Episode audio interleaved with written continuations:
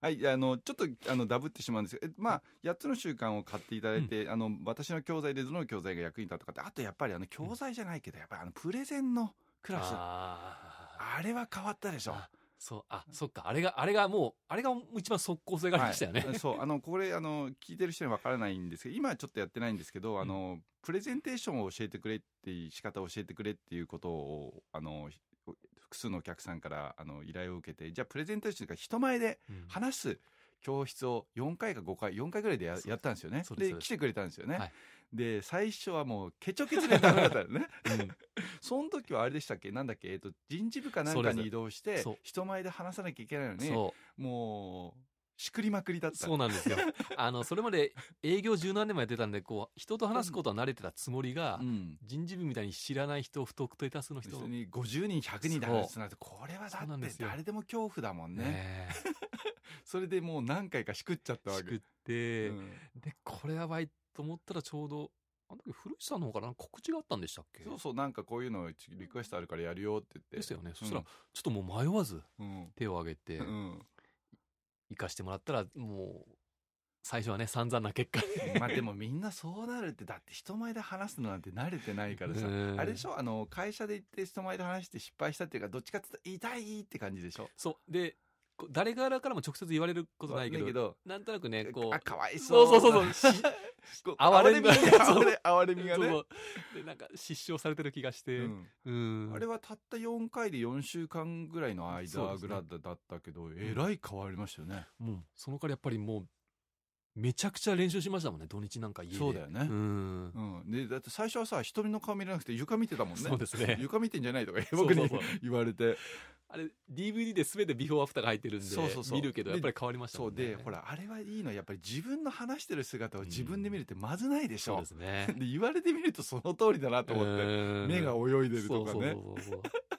でその後、会社行ったらやっぱり随分上手くなったねって言われたんでしょ、そうです。で、もう、いわゆる会社の中の人事制度の改革でのその会社社内説明会とかもうん全部私の方に回ってきて、結局喋れか彼があのうまく喋れるからって言って、みんな仕事が回ってくるようになったかですうん今までは、あの人痛いってかわいそうとかって哀れみだったのが、うんもう全部それはお任せするような感じで来たんですね。そうですね。うんで、もう、なんだろう、ある程度の回数こなせばもう慣れてきたのうで、ん。うんあバカずでしょ、場数、本当場数ですね。うん、古澤もあの時ね、場数だ場数だっておっしゃってましたけど、うん。それは実感しましたね。うん。で、それでやっぱりそういった役割は全部回ってきて、うんそれはほどなくして、まあ、半年ぐらいかな、あの、ちょっと昇格したので、人事の中で。うん。やっぱり今はねなんかプライベートでも父母会みたいなのでも喋ってるっていう話聞くのやっぱり人前で話せるスキルって下手な資格よりかよっぽど強力じゃない、です、そうです。ほとんどの人ができないもんうね、ん。今はもう緊張することなくてまあ多少は緊張したとしても大体準備してきちんとやっそうですそうでてす。うん。もう全部できるっていう感じ、はい。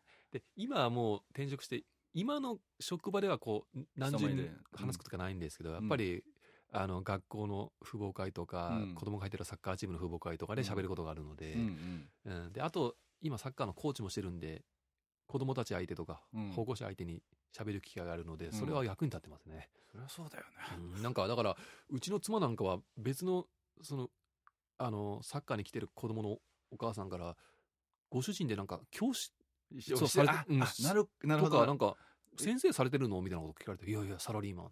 あ人前で喋るのがね子供の 前でも喋るのが得意だからね。うんそうです、そうです。えサッカーって何土日教えてんの？土日教えてますね。で、あの、私だけじゃないんで、複数いるんで、はいはいはいはいはいはいまあ、だから、あの、今日は別の人に任せてきたんですけど、はいはいはいそれでもやっぱりなんか、あの、僕がその、やっぱり、客観的に見てても一番喋るのがうまいんで、はいはいはいはい。うん、だから子供たちに対するこまあ喋るというかコミュニケーション能力う、だよね。そうですね。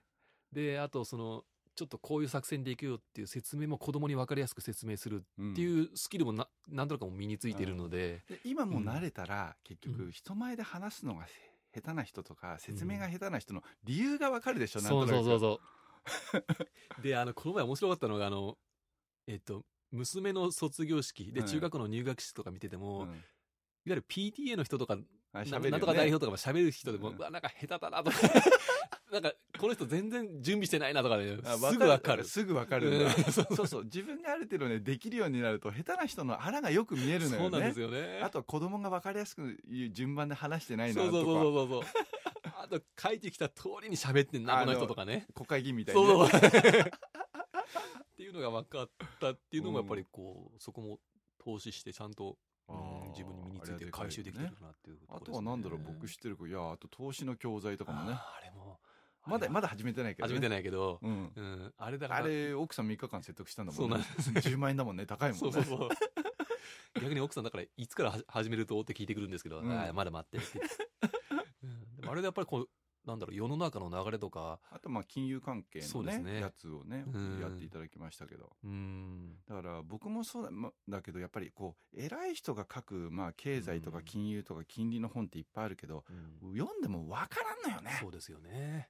う。うん。ん、意味分からんみたいなそう感じで。そうそうそう。う。ん。だからそれが、やっぱあの教材見て、うん。うん本当に分かりやすくて、あの、シーソーのやつとかね。あー。はいはいはいはいはい、ええ。だから、ああいうこう、人にどうやって分かりやすく説明ししないといけないのかなっていうのもなんか参考になる。参考になるような。なるほどなるほど。うん。ありがとうございます